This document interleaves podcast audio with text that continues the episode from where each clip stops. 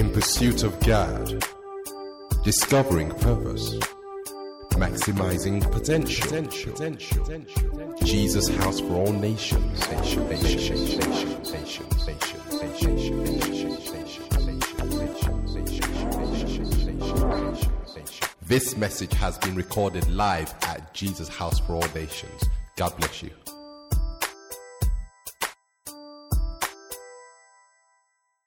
Father, we just want to thank you for this opportunity to share your word. Let it do what your word does. Let it bring illumination. Let it bring revelation. Let it lift burdens. Let it destroy yokes. Let it position us, Father, to fulfill your plans and purposes here on earth in the name of Jesus. And together we say, Amen. Amen. We've come out of 21 days of uh, fasting and praying with the theme, the overflow. Today, I want to um, talk around a topic I have titled The Overflow of the Holy Spirit.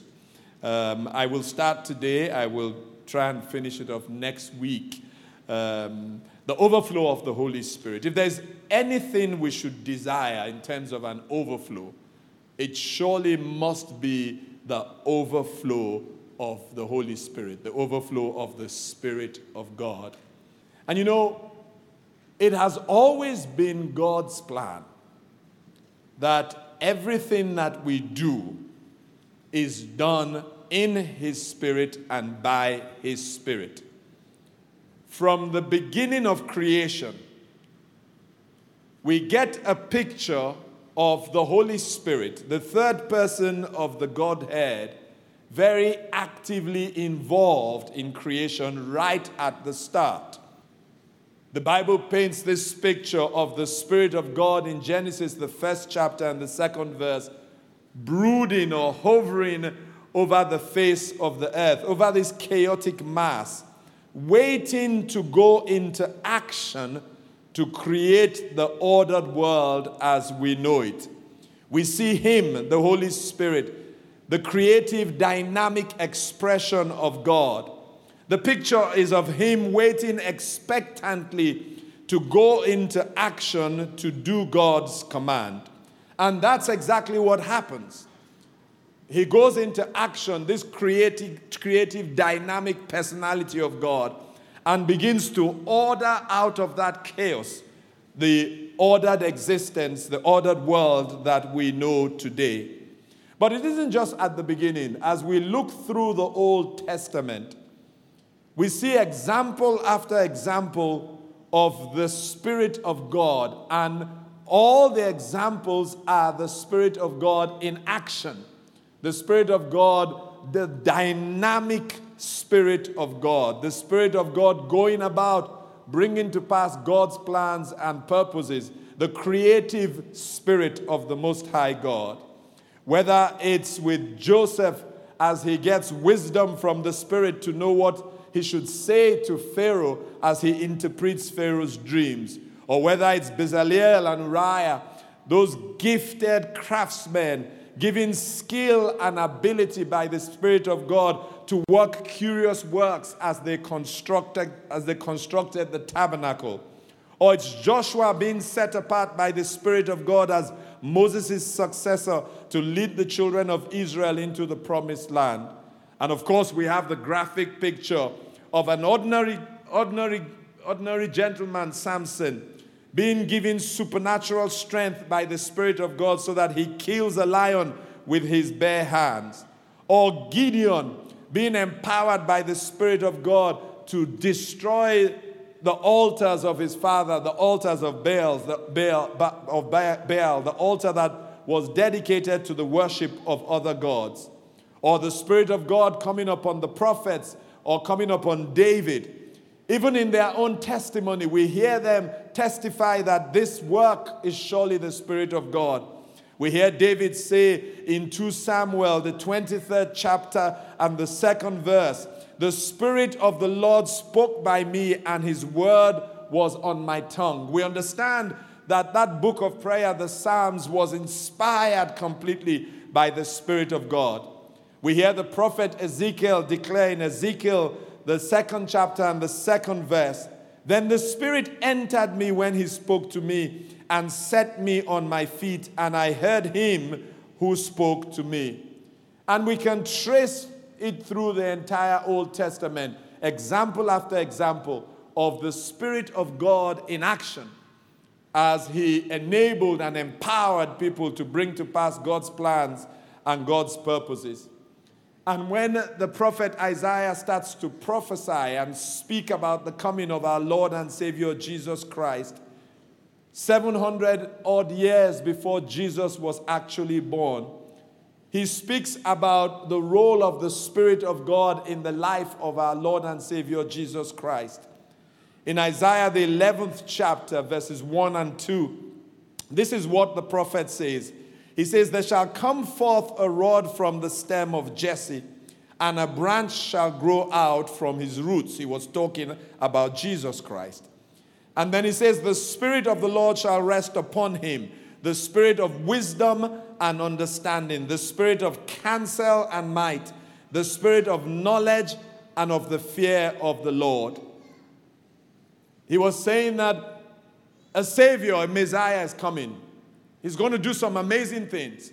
But those things are going to be done because the Spirit of the Lord rests mightily upon him. And when Jesus eventually comes and announces his public ministry, he, com- he confirms to us that all that he will do is by the Spirit of God.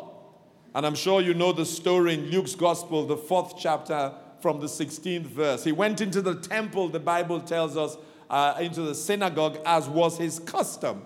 And as was the custom in the synagogue, the, bo- the book was given to him to read. And when the book was given to him, he turns to a place that has been that was written by the prophet Isaiah, and this is what he says. He says, The Spirit of the Lord is upon me because he has anointed me to preach the gospel to the poor. He has sent me to heal the brokenhearted, to proclaim liberty to the captives and recovery of sight to the blind, to set at liberty those who are oppressed, to proclaim the acceptable year of the Lord. Then the Bible says he closed the book and gave it back to the attendant and sat down. And the eyes of all of them who were in the synagogue were fixed on him. And he began to say to them, Today this scripture is fulfilled in your hearing. What was he saying? He was saying, This is my mandate. This is why I have come to the world. This is why my Father has sent me here to preach the gospel to the poor, to heal the brokenhearted, to proclaim liberty to the captives, recovery of sight to the blind, to set at liberty those who are oppressed to proclaim the acceptable year of the Lord. But he was also saying quite clearly that these things that I am here to do, I will only do them because the Spirit of the Lord has enabled me, empowered me to do the work. And if Jesus says, I need the Spirit of God to do the work, the Spirit is upon me. That's why I can fulfill my purpose, fulfill my mandate. How many agree with me that it goes without saying that you and I need the Spirit of God to be able to fulfill God's plans and God's purposes.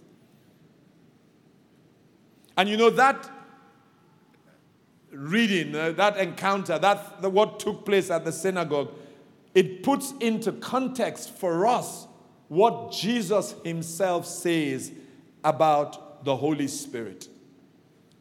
You know, the challenge with the church today is that we have neglected the Spirit of God. We accept in our minds that He's there.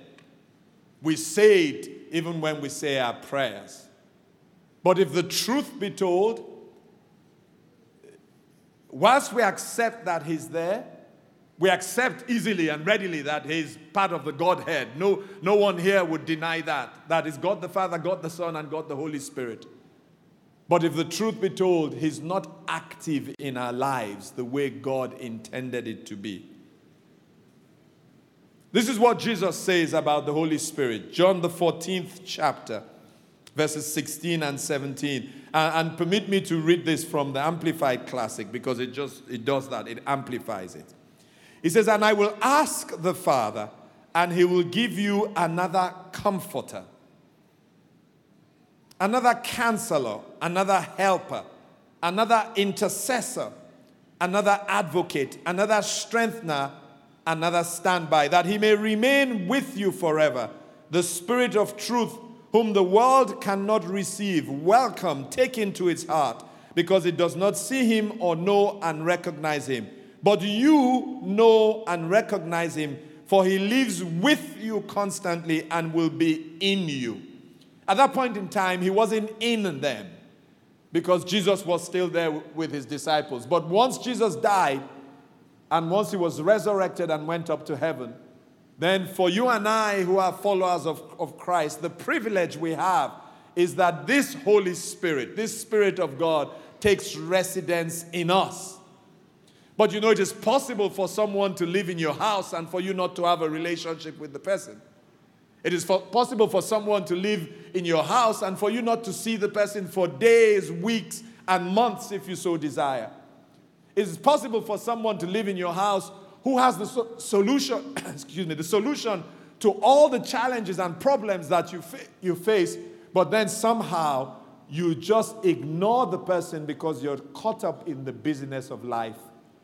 And I think that's the bane of the church. Jesus says, I will ask the Father. This is towards the end of his ministry. He's preparing to go to heaven. And so he's preparing what he will leave with those who are on earth, the disciples then, and those of us who would come after, to ensure that we can deal with life, that we can fulfill God's plans and God's purposes. So he says, I will ask the Father, and he will give you another comforter. And I love the Amplified Version because it breaks down that word comforter.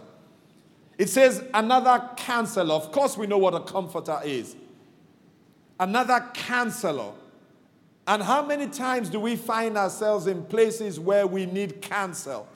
And how many times have we sought counsel from men, but the counsel from men has not solved the problem? Isn't it an irony that we are looking around for counsel, where, and the ultimate counselor is resident in us? But because we have ignored him, sometimes not intentionally, we don't go to him for counsel. Jesus says, It doesn't matter how complex the problem is, I am going to put a counselor in you. This counselor is actually God. Is actually the third expression, the third part of the Trinity, the Spirit of God in you as your counselor. He says, I will give you a helper, someone to assist you. That, that assumes that, that there are going to be situations in life where we will need help.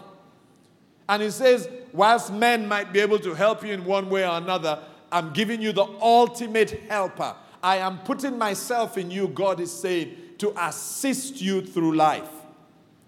He says, I'm giving you an intercessor, someone who can pray on your behalf, stand in the gap on your behalf.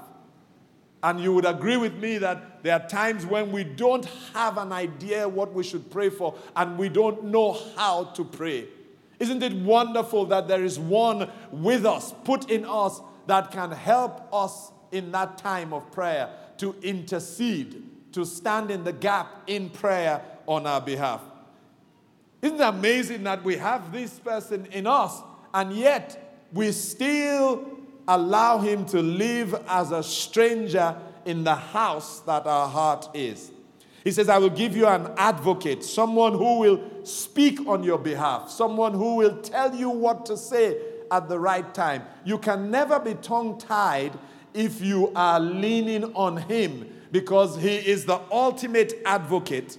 He says, I'll give you a strengthener, someone to pick you up when you're weary, when you're battered, when you're overcome, when you're overwhelmed. I will give him to you to be your strengthener. Supernaturally, strength will come that will lift up your weary soul, your overcome soul, your overburdened soul. Because Jesus knew that to go through life, we are going to face circumstances when life seems to have overwhelmed us. The antidote to that is the strengthener that resides in us. And the, my favorite expression of him is that expression standby. I will give you him as a standby. The standby is a catch all, it, it, it, it takes care of every single thing that is not included in all the others. That it just gives the picture of someone who is there with you on standby for anything that will come your way that seeks to stop you from fulfilling God's plans and God's purposes. Can someone say amen? And it's worth celebrating the Spirit of God.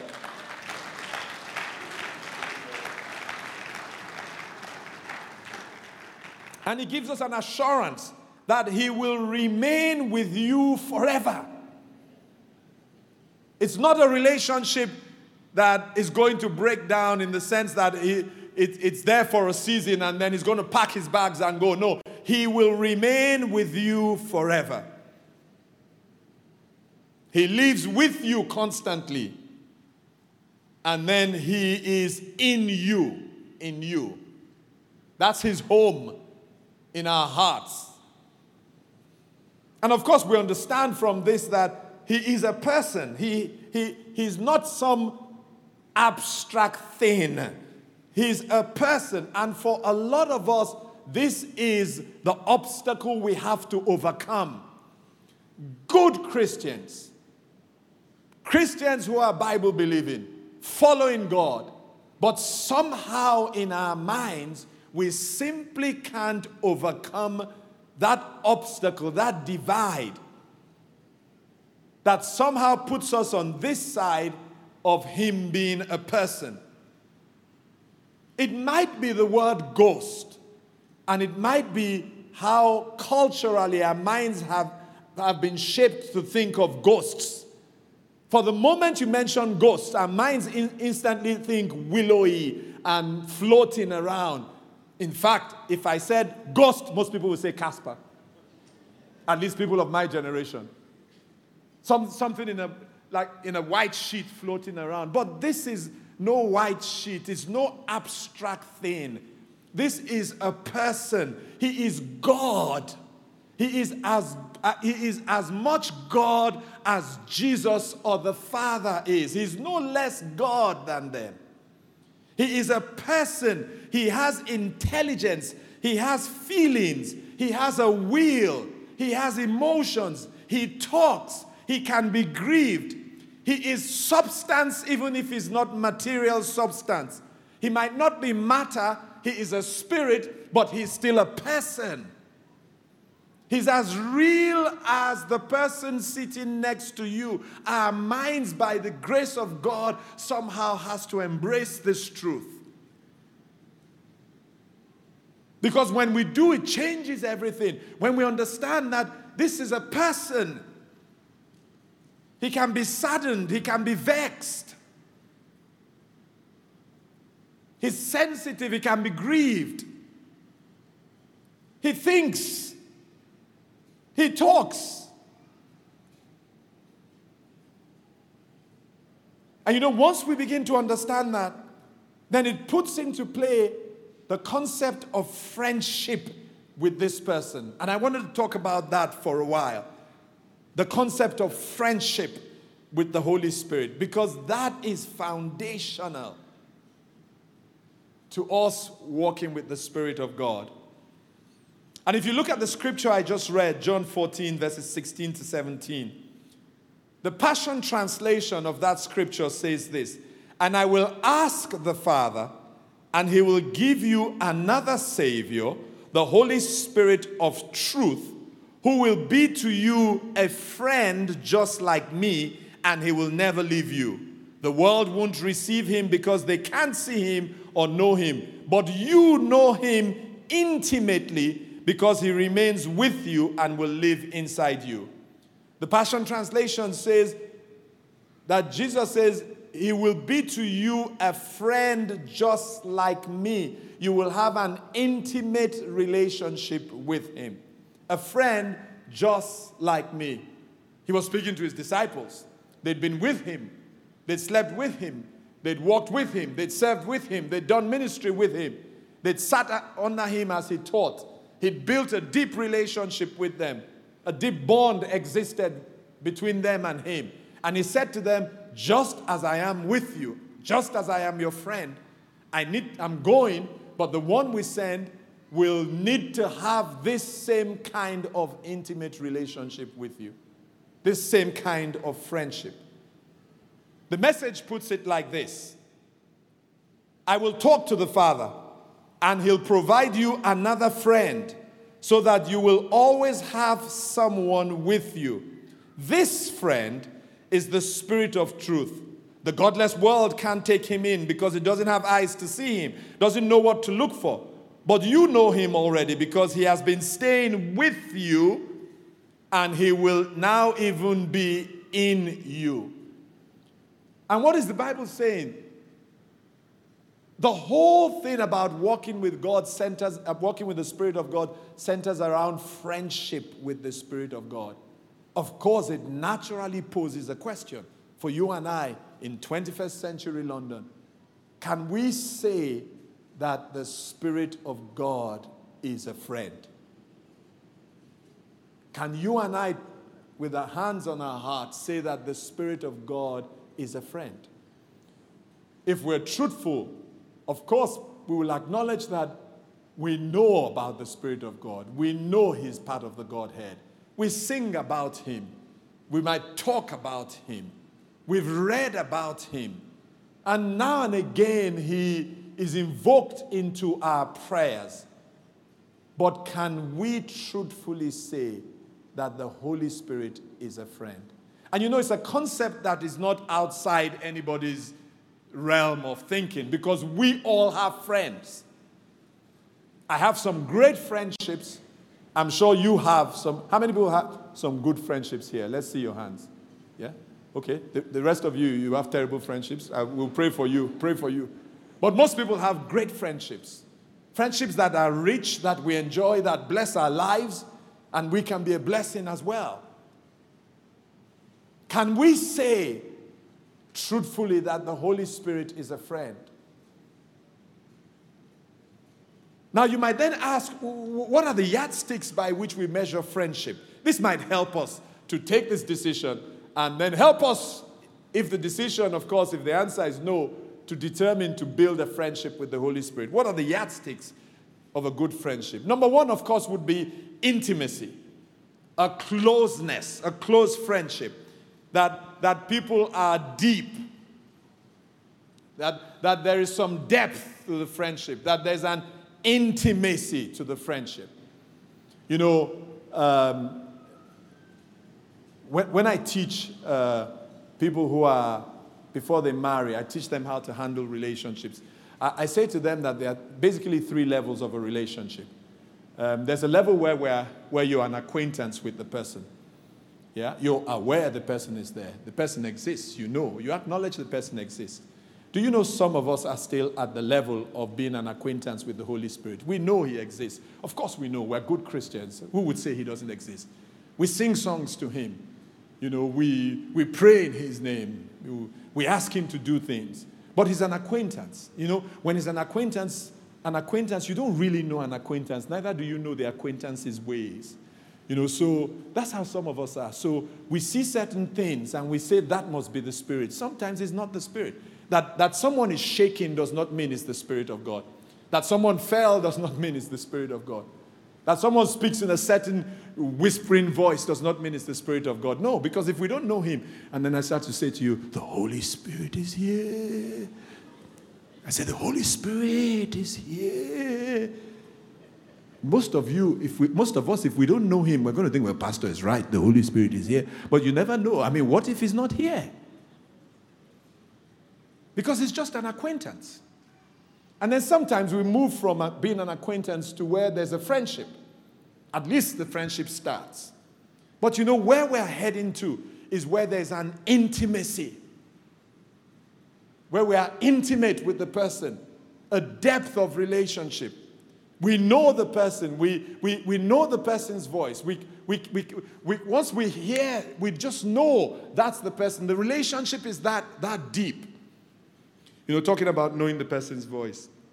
Uh, th- this morning I was, uh, was driving to church. Now, we, we, we were in, in, in Lagos in Nigeria two weeks ago, and we had the 25th anniversary of the church for, for those in Lagos who had helped us plant the church 25 years ago.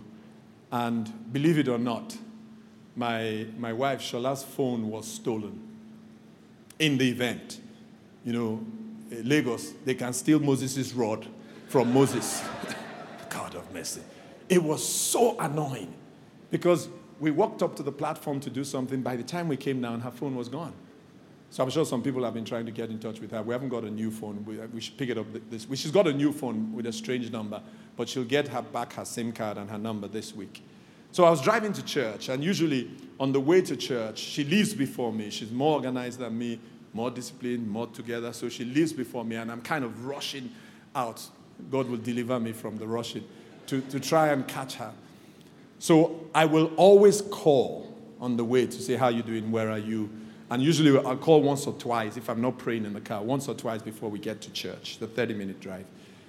So she'd gone for a while, and then, of course, I didn't call. And the reason I didn't call was because I couldn't remember this new number. It's a strange number that she has. Very strange. All the digits are strange digits. I can't remember it. Her other number she's had for 20 something years. So I know that number. But this one, just a strange number. So I'm driving the car, um, and my car phone goes off, and it's a strange number. Now, my car phone is one of the most closely guarded secrets that ever existed because my car is like my haven.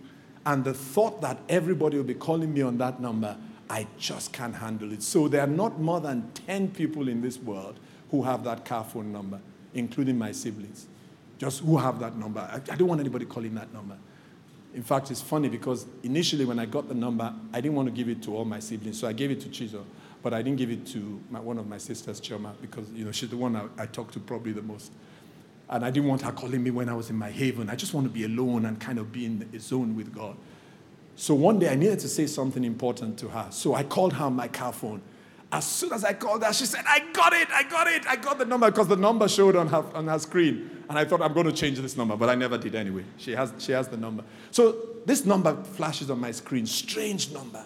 Strange number. So I'm thinking, who on earth has this number apart from the, kids, the children, you know, my wife, the siblings, one or two, few friends? Who, who has this number? And so I put on that voice. You know that voice when you want to scare the person on the other side? Drop the phone, I don't know you. Say, hello. So, in, in saying that, she says something, but she says it so quickly, and I'm thinking, whose number is this? So, my head doesn't calibrate. And I say, Who's this? And she says, Agu, you don't know your wife's voice. I started explaining. I was just explaining, no, I know your voice. I've known your voice always. I really love you. I really care for you. I really know your voice. I can never forget your voice. You're very special. You're fantastic. You're awesome. You're wonderful. You are great. I know your voice. You're not just my friend. We're intimate. I know your voice. I know your voice. But why, why, why do I tell that story? Because she was shocked that she said a, a word and I didn't know it. And why should she be shocked? And I didn't know it was her. Why should she be shocked? Because she was saying the level of intimacy we have. You should just hear an alphabet and know that it is me. And why is that the case? Because of the level of intimacy. I should recognize her voice. And I do 99.9% of the time. I just was thrown by this strange number that came on. The question that that poses do we recognize the voice of the Spirit? Are we intimate enough to know that this is the Spirit speaking? With the cacophony of voices, with the multitude of voices that are speaking to us, are we able to discern that this one is the Spirit of God because we've built an intimate relationship with Him? Are we always at a place where we are so confused? Is this the Spirit? Is this the devil? Is this myself? Or is this that movie that I watched yesterday that is speaking to me? And unfortunately, if we're truthful to ourselves, we haven't built that intimacy where the voice of the Spirit of God is clear because we haven't done that with the, characteristic of a friendship where we are intimate with the friend is not there. What are the other things that are characteristics of a good friendship? That, that quality time is spent with the friend, quality time. And that really is the bane of the church today, that we simply don't have time for Him. Let's be truthful. Because to develop a relationship, you have to give it time.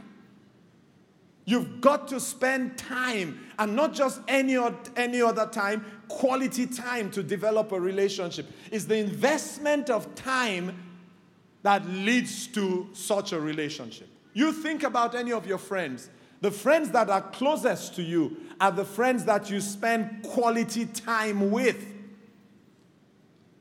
The kind of time where, in a sense, you shut out everybody and it's you and this friend.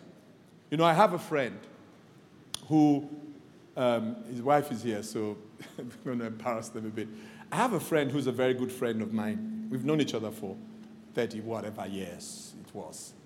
And we have a great friendship. It's a very comfortable friendship. It's like wearing an old pair of shoes. In fact, my wife Shola teases me and she says, That's one of your most, that's, in fact, she said, That's your most comfortable friendship. It's very comfortable. We don't put any stress on each other. You know, we just don't pressure each other. And the children and Shola, especially years ago, used to tease me a lot about this friendship because it was just strange to them. I said, What were you guys doing? I said, We're just swimming. I said, Well, both of you in the pool, we're just swimming back and forth. Then after swimming, we just chatted. I said, What do you do after that?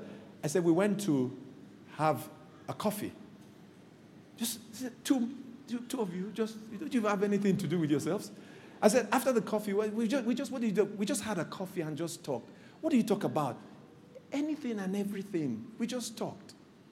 And this friend of mine's got a boat. And so, in the evenings, we would go out on his boat. And we'd get somewhere we'd go out a bit, and then his, the captain would lower the anchor. And we'd both sit there. He'd have a drink, I'll have a drink. We'll just talk to each other. We talk about all kinds of things some serious, some banter, some laughter. We laugh at people a lot, we laugh at ourselves. And then he would fall asleep, and I would fall asleep. And the, the captain would leave us, just two, two men just fall asleep. And after about 30 minutes or so, he'd wake up or I'd wake up, would wake each other up, and then we'll go back.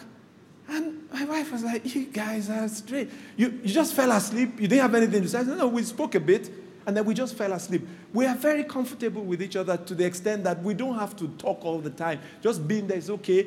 We have said what we have to say, and we just fall asleep. Over Christmas, we would go out to, there's a little cafe in Lagos the wind is lovely, it's near the sea. So we would buy drinks at the cafe, eat a sandwich, and then he would put his head back and sleep, and I would put my head back and sleep. But it's, the, it's a comfortable relationship, it's a deep friendship. It's such a deep friendship that we don't have to talk to be talking to each other, we are just there with each other. The Holy Spirit if you don't give him time, you can't build a relationship with him. You can't do a rush job with the Holy Spirit. It is impossible to know him by giving him 10 minutes of 30 minutes of your quiet time every day. He will still remain an acquaintance, somebody who's living in a room in the house, but you really don't know him. You have to devote quality time to him. If you, if you ask anyone who has a deep relationship with the Holy Spirit, they will tell you it took the investment of time. He really has to become the priority.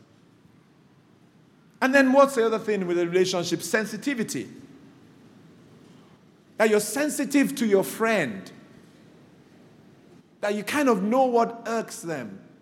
That you notice a slight change, a little almost imperceptible change that most people wouldn't notice, but you notice because of your friendship. You know, Shola said to me the other day, she said, It's so obvious to me when you're irritated with something. And something had happened.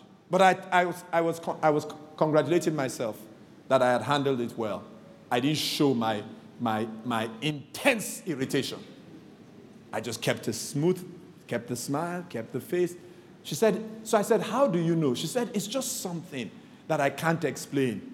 She said, I'm not sure whether it's a little twitch in your eyes, whether it's the way you purse your lips. She said, Something just happens, and I know, oh my God, he's irritated. In fact, he's angry.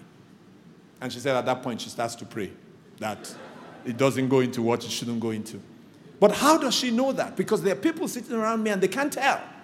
She knows that because she's sensitive to the little nuances. I like the way the dictionary defi- defines sensitive. It says quick to de- detect or respond to slight changes, signals, or influences. Quick to detect or respond to slight changes, signals, or influences. Another definition says having or displaying a quick and delicate appreciation of others' feelings. And you know, the thing with the Holy Spirit is that I actually wish that he would be a bit more assertive and announce himself, announce his anger, announce his irritation. Then that way I can quickly respond. But how many know he doesn't do that? You just realize that he's no longer, he's no longer st- standing next to you like he was. He's kind of taking a step back. It is, happens in such a subtle way that a lot of people try to do what they would have done. So, like, like Samson, he got up and tried to shake himself as usual, and then realized, hang on a second, it's not happening how it was happening because the power had gone, the enablement had gone, the ability had gone, the spirit wasn't there. Now, for you and I, he's going to be with us, he, he's not going to leave us. But believe me, there's a difference between standing at the front door and retiring into the attic. And when you grieve him, he retires into the attic. He's no longer at the front door to open the door when any stranger comes. Because somehow we haven't noticed, we haven't been sensitive to know that he's been grieved. And you know, it's amazing what grieves him. Anything that is not holy grieves him. It's incredible. He's called the Holy Ghost. You can be watching a movie that you think is okay, but he doesn't think is okay. And that's it. He just goes from where he was sitting with you in the sitting room in your house and goes to the attic. Just simply because of that movie. You know, I'll make a confession. Last night I had a conversation. Conversation with my friend, Pastor Gandhi. It wasn't a bad conversation. You know, it wasn't a terrible conversation. There wasn't anything vulgar. Don't look at me like what was Pastor talking about. It wasn't anything vulgar or anything like. But it kind of wasn't the conversation that I should have and that he should have. But we had the conversation. And I'd spent the last three days just with the Holy Spirit in a way I've not been before, probably my entire life. Probably my entire life. Just being around him, you know, just listening to music around him, listening to teachings of the Holy Spirit. And you know, it's funny how I'm not condemning all of us today that are pastors, but it's funny how there are pearls of wisdom that you don't find readily available that you find with the preachers of old.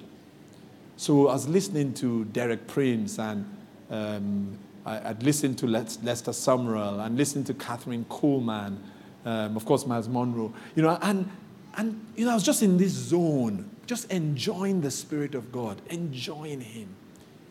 And so we have this kind of conversation. Yeah, yeah, we shouldn't have had it. And I go to sleep at night and I just can't sleep well.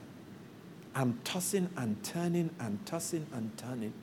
And finally I wake up about 3, 3.30 and I just can't sleep. I try to put together, the, finish the, put together the message. But I just know there's something wrong.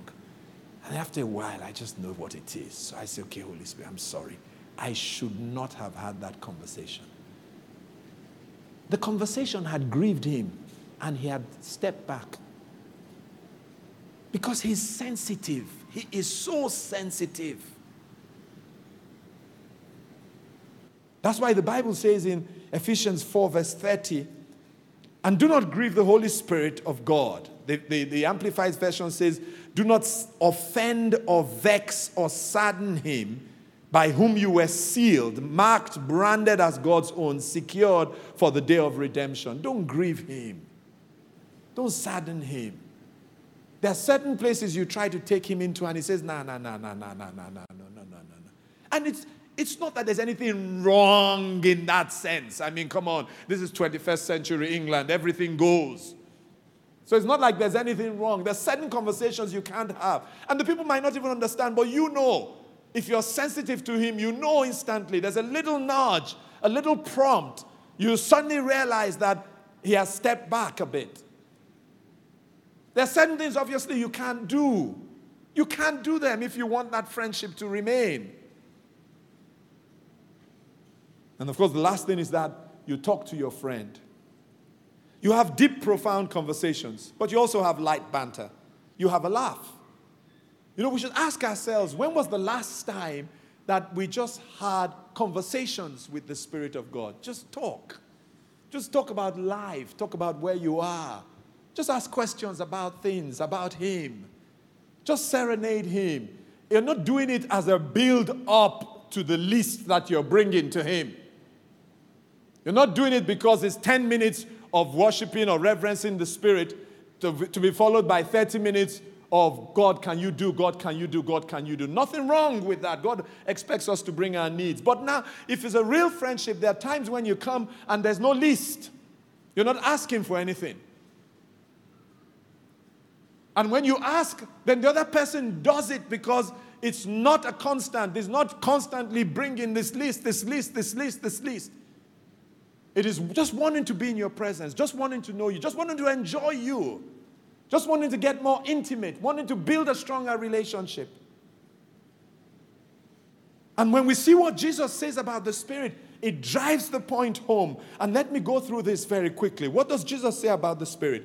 He says in John 14, verse 26, But the Comforter, the Counselor, the Helper, the Intercessor, the Advocate, the Strengthener, the Holy Spirit, whom the Father will send in my name, in my place to represent me and act on my behalf. We can't continue to be the church that thinks it is still how it was. Jesus says it has changed. He says that was our plan. It was in dispensations. There was the dispensation of the Father. We saw it in the Old Testament. It was the Father who was leading, he was in the forefront. There was the dispensation of the Son. We saw it in the Gospels. Jesus came and literally, physically walked the earth. But as Jesus comes to the end of his ministry, he says, Things are changing. We're entering a new dispensation. He says, My Father is going to send him to you to represent me, Jesus says, in my stead, on my behalf. So we can't continue to bypass him. And, and Jesus is saying, No, no, no, no. He is there. I'm sure that's how it must feel to Jesus when we ignore the Holy Spirit and we are calling out to him. And Jesus is saying, Look, the way we've worked it out, I am there, but I am there in him. You don't have to come to me like this. I am now seated on the right hand of the Father in intercession for you. I have given you my name. I have shed my blood for you. I have given you my spirit. Walk with him. And he says he will cause you to recall all things. He will remind you, bring to your remembrance everything I have told you. That's what he does. He helps us remember things. How, how come the scripture came to you at that right time? The Spirit of God helped you remember it. How come you read it two years ago but you forgot it? The Spirit of God helped you remember it. How come suddenly you remembered something that you had forgotten completely? The Spirit of God helped you remember it. How come you pl- misplaced the key but then you were wondering, where on earth is this key? And then you turned around and said, Holy Spirit, can you help me find this key? And bang, it suddenly comes into your mind the Spirit of God. That's what He does. And He says again in John 16, verse 7, verse 7 He says, I am telling you nothing but the truth when I say it is profitable, it is good, expedient, advantageous for you that I go away. This is mind blowing scripture for me. Jesus was saying to the disciples, You don't get it. it. You better pray for me to go. It is profitable for you for this next dispensation. It is in your interest. It is expedient for you that I go. So then we should ask ourselves, why is he saying that? And he, he gives the answer in the, in, in the next sentence. He says, Because if I do not go away, if I don't go, and guess what? The disciples would have wanted him to stay at all costs. Don't go anywhere, Jesus. We've had a fabulous three years. You simply can't go. Jesus says, You don't understand the plans of heaven. The way we have worked it out, I need to go. My time is up, my time is over. If I don't go, I'm staying here outside my time. It's in your interest that I go. He says, Because if I go, if I don't go, then the comforter, the counselor, the helper, the advocate, the intercessor, the strengthener, the stand, standby, will not come into close fellowship with you. What was he saying? For this next stage, to fulfill God's plans, God's purposes, to achieve what God wants you to, to deal with the challenges of life, it is critical that you get into a close fellowship with the Comforter. And if I don't go, he can't come and go into that close fellowship with you. Jesus says, I have to go because the next dispensation is you and him. And it is to the extent that you are in a close fellowship with Him that you will go through whatever that dispensation throws at you. Think about it. There are so many challenges we face in life. But do you know how God wired it? How, how this thing is rigged for us? God put Himself in us so that Himself, He can tell us about the challenges we are going through. You know, if I know that I'm going to go through this thing and God has told me that I'm going to overcome this challenge, then how many know that it kind of changes how I deal with the challenge? Because I know that at the end I win. God has told me. It's not just that He wrote it, and thank God for the written word, the Logos as it is called. But that written word has come alive by His Spirit and He has put it in my heart. So I have two witnesses that confirm that I am going through the Word and the Spirit. I am going through. But then the Spirit has to be in a deep relationship, intimate relationship. We have to know how to hear Him so that He tells us that. See what He says in the 13th verse of that scripture. He says, But when He, the Spirit of truth, the truth giving Spirit, comes, He will guide you into all the truth, the whole full truth. There's a lot of deception going on in the body of Christ. It is expected in the end times. There's a lot of stuff that has nothing to do with the Holy Spirit. I was saying to them in the first service to make a church work, you don't need the Holy Spirit. You don't, you don't need the Holy Spirit. You just need a, a, a, good, a good band, good instrumentalists. They don't even have to know God, they just have to be technically competent. People with good voices. They just have to know how to sing the right songs. Most of us won't know if the Spirit is there or not. We just, the song is good. It can appeal to our emotions, and some people think the emo- an appeal to the emotions is the Spirit of God. Not necessarily. It doesn't have to be. You don't, you don't, need, you don't need to have a, a preacher that preaches by the Spirit of God. No. I mean, what's his name? Anthony Robbins doesn't preach by the Spirit of God, but 7,000 people go to pay, they pay 1,200 pounds to go and listen to him. 7,000 people pay 1,200 pounds. I'm thinking, man, 3,000 people come to Jesus' house. They don't pay two, two, two pounds to me to come and listen to me. And I think I have a bit of the Spirit of God on me. So you don't have to have the Spirit of God on you for, for people to, to, to come and listen to you. No, you just have to be a great motivational speaker. You just have to be articulate. You know, you just have to know how to communicate. They teach these things, how to communicate. They teach you how to move the crowd. You have to have the Spirit of God to, to do that. You just have to know how to work a crowd. You just have to be a bit clever and know what to do. You don't, you don't need the Spirit of God to grow a church, no. You just have to have great organization. Just send the right number of buses to pick people up from all over London. Your church will grow. Eh, is the Spirit then? I don't, not necessarily. You just have the money to get the right number of buses to pick people up from everywhere. You don't need the Spirit of God for a church to grow.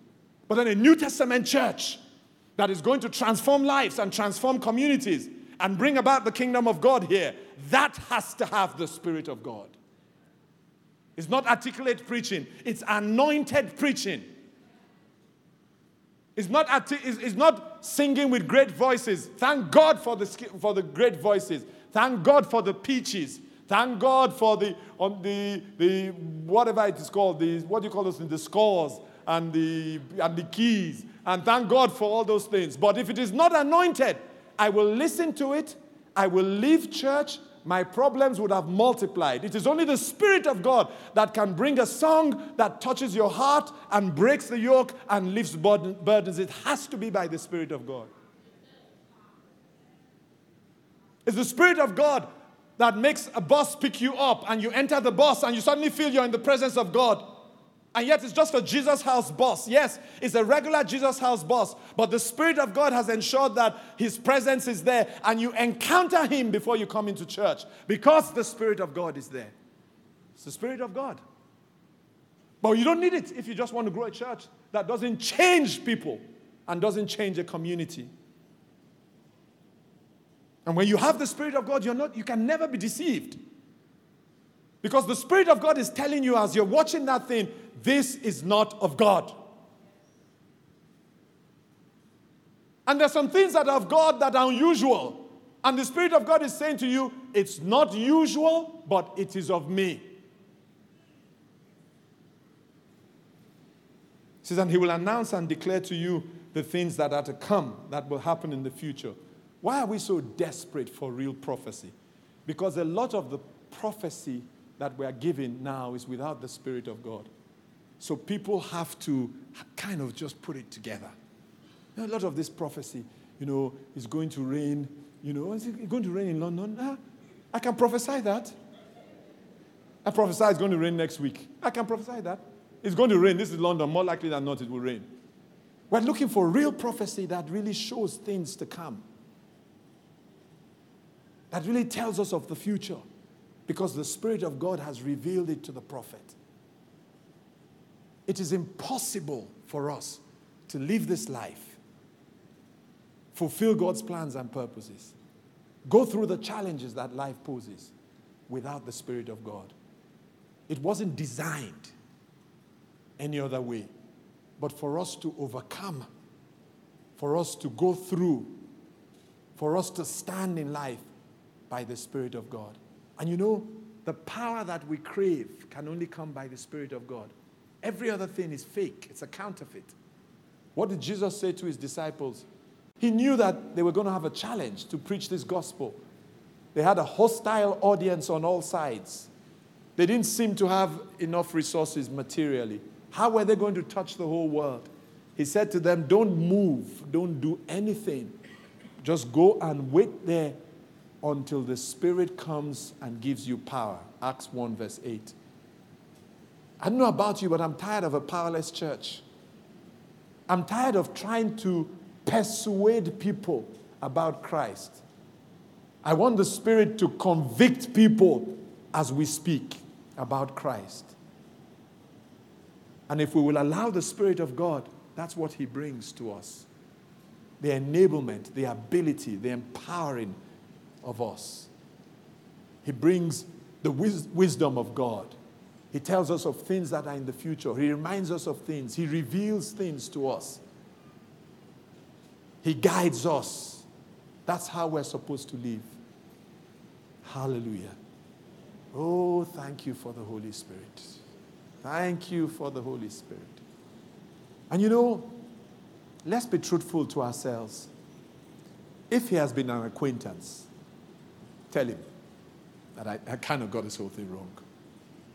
I haven't given you the, the place you should be. I haven't, I haven't opened up this house to you. You're in there in some room, but I haven't allowed you to have, have, have the run of this house. If you're not used to talking to him daily, then tell him, you know, I, I, I kind of have neglected you. And I want to change my ways from today. I want you to be central to everything that I do.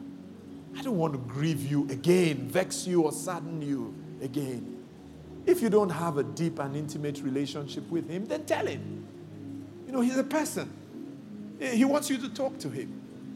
If you've never talked to him before, well, now is as good a time as any to start talking to him. So why don't you bow your heads and then talk to him? And you know, for some people, it might be a bit embarrassing to speak out because I always encourage people to speak out. I, I say, don't speak in your mind now. You know, talk to him. Talk to him, verbalize it. You talk to your friend, you don't speak in your mind. Your friend doesn't look into your mind, even though he can read your mind. But talk to him. Just tell him that, you know, I, I, want a deeper relationship with you. I, I want to c- come back to you. And then maybe there's someone here who's been doing something that they know has grieved him. Then tell him, I know this I did has grieved you. You know, for the next few minutes, I just want you to have a conversation with him. He's a person. He's been waiting for this conversation. I can tell you that much. He's been waiting for this conversation. So why don't you just talk to him? Just tell him. You know, tell him that, yes, I, I, I kind of, I walk with you, but I've been challenged to a deeper relationship with you. I, I, I want to, you to be central. I want the agenda to be yours.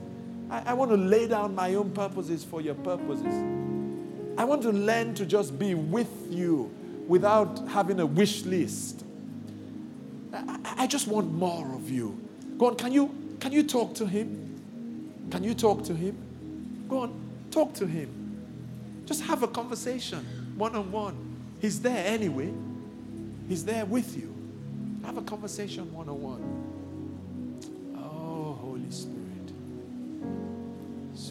Holy Spirit.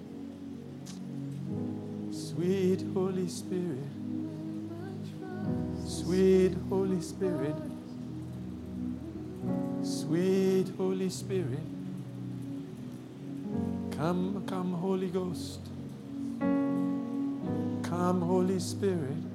Please come. Come, Spirit of God. Please come. Come, Holy Ghost. Please come. We're hungry for you, Holy Spirit. We're thirsty for you, Holy Spirit. We break out of the restraints, Holy Spirit, as we open our lives to you, Holy Spirit. Please come, Spirit of God. Fill us afresh, Holy Ghost. Fill us afresh, Holy Spirit. Fill us afresh, Holy Spirit. Oh, we drink of you, Holy Spirit. We drink of you, Holy Spirit. Come, Spirit of truth. Come, Holy Ghost.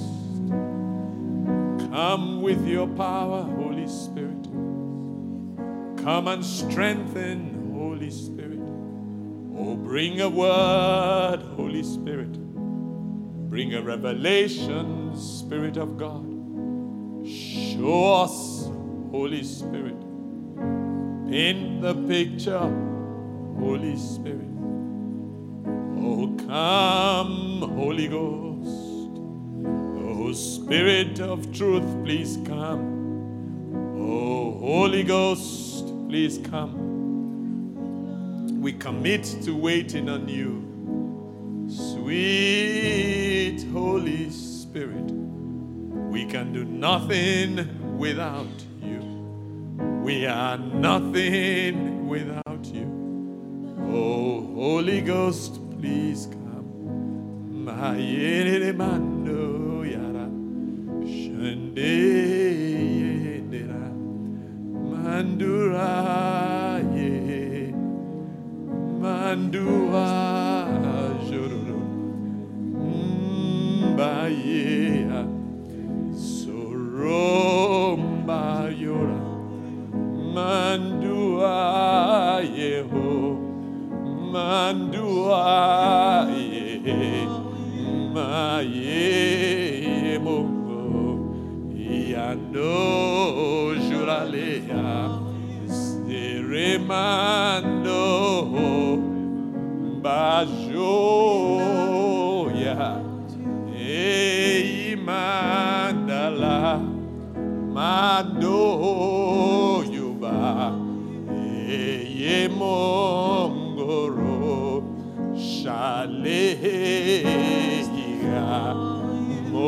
mozura yeke, ando jura, mankeyemo,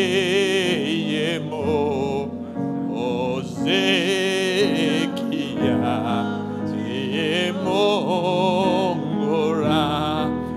masoria,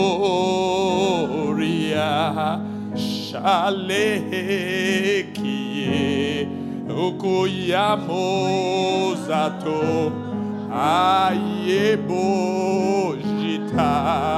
ayelekio,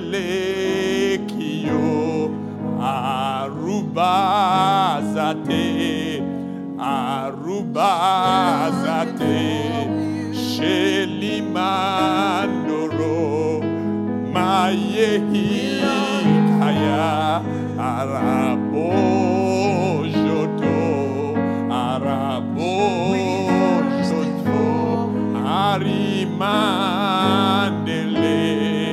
Arimandele, Arimandaro, Arimandaro, Ania ne ne ne ne ne ne ne, Arira ne ne ne ne ne ne ne, Arira ne ne ne ne ne ne ne, Arira ne ne ne ne ne ne ne, Jorura la la la. No na ne. Shali le bokura re re re.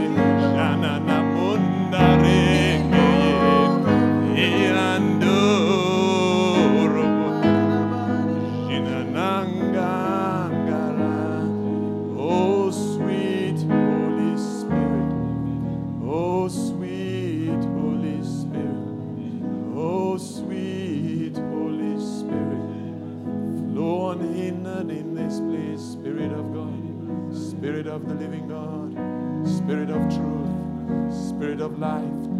Oh, please come. Come, Holy Ghost. Come, Holy Ghost. Come, Holy Ghost.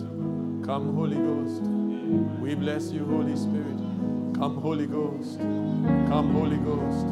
If you will open up your heart, if you will open up your heart, the Spirit of God wants to do a work. Go on, just open up your heart. Holy Ghost, Holy Ghost, Holy Ghost, Holy Ghost, Holy Ghost, Holy Ghost, Holy Ghost, Holy Ghost. Come, Holy Spirit. Do what you plan to do, Holy Spirit. Give it to me, holy Spirit. Sarean darabontu, holy spirit, sarean darabontu, oh, we thank you, Lord. If you would just cup your hands, cup your hands. Just cup your hands, please. Sweet Holy Spirit, cup your hands. Come, Holy Ghost. Come, Holy Ghost. Touch your son. Touch your daughter. Sweet Holy Spirit, come, come, come. Spirit of life. Spirit of truth. Come, come, come, come. If you're thirsty, why don't you just let God know that you're thirsty for His Spirit? Just let God know you're thirsty. If you're tired of life as it is, why don't you let God know? You, you're asking for more, more of Him. Go on, go on, Holy Ghost. Oh, help us. Help us. Help us, help us, help us, help us, Holy Spirit. Oh, oh God, oh God, oh God.